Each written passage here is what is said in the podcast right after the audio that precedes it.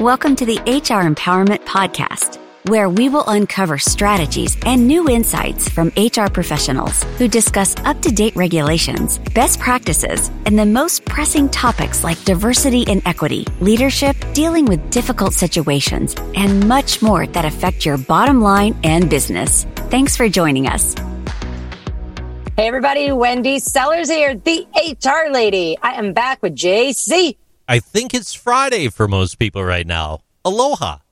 and if it's not, it's Friday somewhere. That's all I know. Yeah, it definitely is for sure.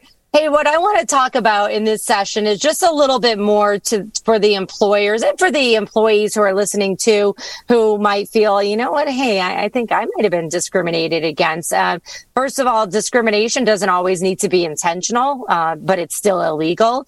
And why what I find when people unintentionally discriminate, it's because we didn't educate them. Yeah. So we didn't educate our hiring managers. We didn't educate um, maybe a recruiter. Not all recruiters have ever been through HR training. Uh, I've worked with a recruiter a long time ago who was an amazing person and they came in, they were an external recruiter and then came worked on my team as part of the in-house team. And I'm like, I'm not going to pay recruiting fees. We're just going to have an in-house recruiter and pretty professional person never was through just discrimination training.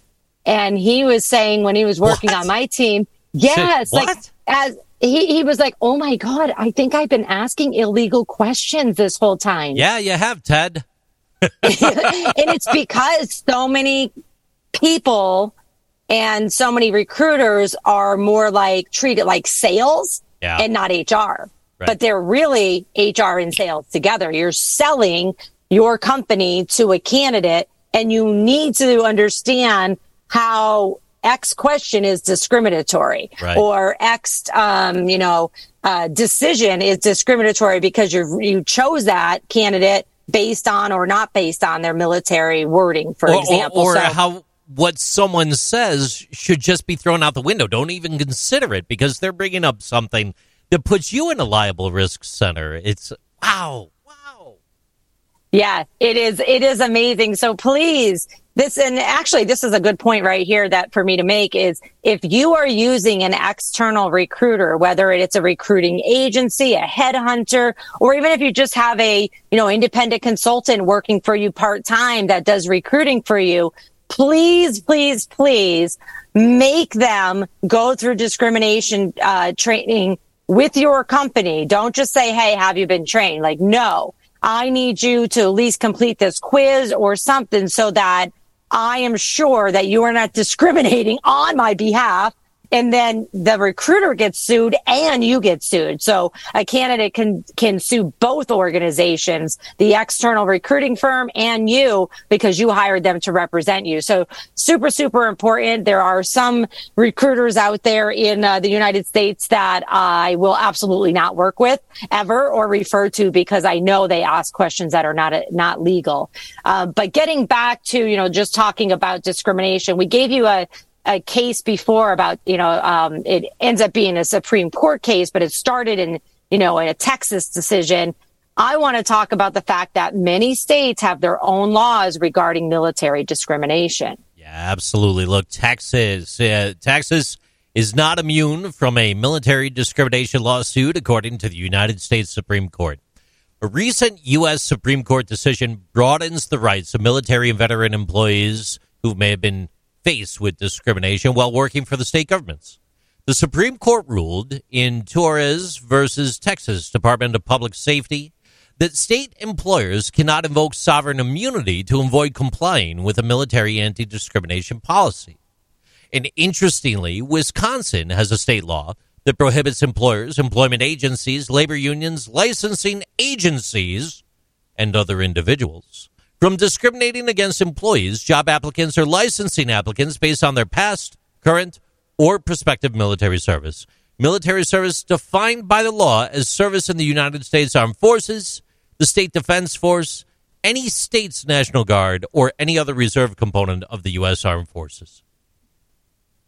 And there's one more state too uh, that I wanted to talk about, which was uh, New York. It's actually New York uh, City human rights. So it's not even the state; it's the city of New York City. So federal law, state law, county law, city law. You need to make sure wherever you're recruiting, wherever you're filling these positions, and this goes for remote workers too, that you know the law. So in 2017, New York City human rights law provides protections for uh, current and former mili- members of the military against discrimination in employment, housing, and places of a public accommodation. So super, super important. New York City seems to be one of the lead cities in our country right now that has all kinds of unique laws that you may have never been aware of before and now it's all over all over the place and it changes and you have to t- keep on top of that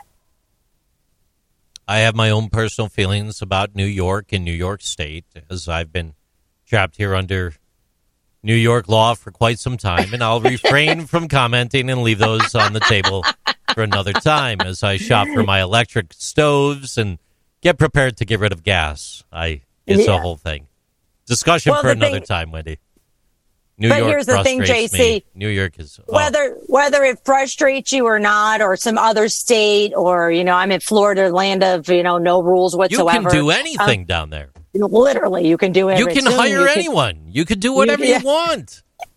right? we do have we do have to follow some laws. We have to follow okay. the federal laws, and we actually do have some, like I said, some laws uh, that are above and beyond federal law, which surprises me. But for the most part, not too much. But regardless, what your personal opinions are uh, of the states. Um, the cities, the counties, if you are working there or you are hiring people there, even remote workers, you have to comply with those laws. So you need to know the law. The bottom line of this whole podcast series is don't discriminate against uh, military veterans just because uh, the terminology makes you uncomfortable. You don't understand the terminology or you don't agree with a military decision. I assure you, the person that was sitting in front of you is probably not the person who made that decision. They were just following orders and they were doing what they were trained to do. And so keep your eyes open, keep your ears open. Please, please walk away from this, this, uh, uh, five series podcast saying, you know what? We're missing the boat here. We should be hiring veterans. Let's go to those websites. Let's start the translations. Let's even, you can jump on a lot of um, online trainings. I personally do not have an online training about, you know, dissecting all the military terminology, but there's a lot of training out there from the candidate side and from the employer side that can help you fill those seats. What you got, JC? I've got a short story I want to share with you and the listeners today, and you may enjoy this. It's about a gentleman by the name of Gary Cooper, Wendy. And Gary Cooper became interested in engineering as a young Eagle Scout and joined the military to serve his country and start his adult life. And while serving in West Germany as a linguist, he was involved in a severe accident that left him paralyzed from the waist down. He was encouraged by his superiors, Major General C.E. McKnight, and Cooper pursued a degree in electrical engineering and now focuses on using his education to help disabled people. He feels that his injury was the catalyst for a fulfilling life filled with love and professionally rewarding work. And he's been driven by that ever since. Just a brief story about Gary Cooper, a disabled veteran who pursued a dream and is now pushing forward in an amazing industry. Just take a look around. It doesn't matter what the situation is. Wendy, I think you said it best before. Whether you can see the disability or not, roll the dice. You never know what you're going to get. Just pick the best candidate for the job at the end of the day, right?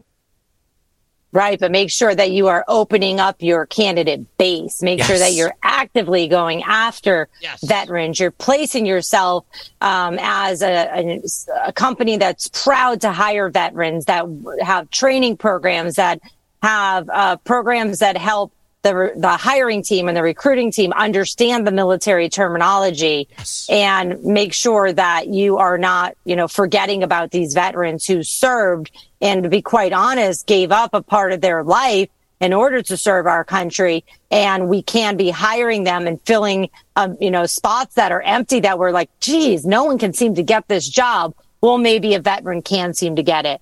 Hey, that story about Gary Cooper, is that, uh, is that uh, shown in in your podcast series, Talk to JC? Uh, sadly not. Uh, but maybe in the future I might do a piece on him. Uh, interesting things with JC. Uh, we we have covered a plethora of different topics lately. I highly encourage people stopping by. There was, believe it or not, uh, a new. Um, uh, pardon my pardon my brief brain fart here. It, it was a new scientific research study. I just talked about it today, the date of our recording uh, where what they did, Wendy, was they took a look at the way mRNA is delivered into cells. And instead of using lipid proteins, the scientists, and this study was released in January, they figured out a way to use parts of what's already in your body and your cells to deliver the mRNA. And, and ultimately, what that means is I know we've heard that term a lot when it comes to like COVID vaccines, but they're using that to reinvigorate and reenact collagen production, and they're reversing the signs of aging in mice in the lab. And the projection there is the fountain of youth could be an injection away in the near future. So I'll that's just So I mean, that's my just knee- one example.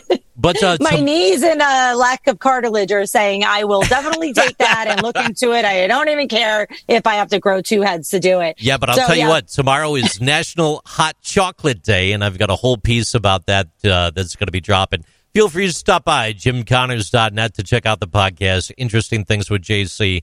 It's what I do every day. Awesome. Thanks, JC. Thank you for making this interesting and take care, everybody.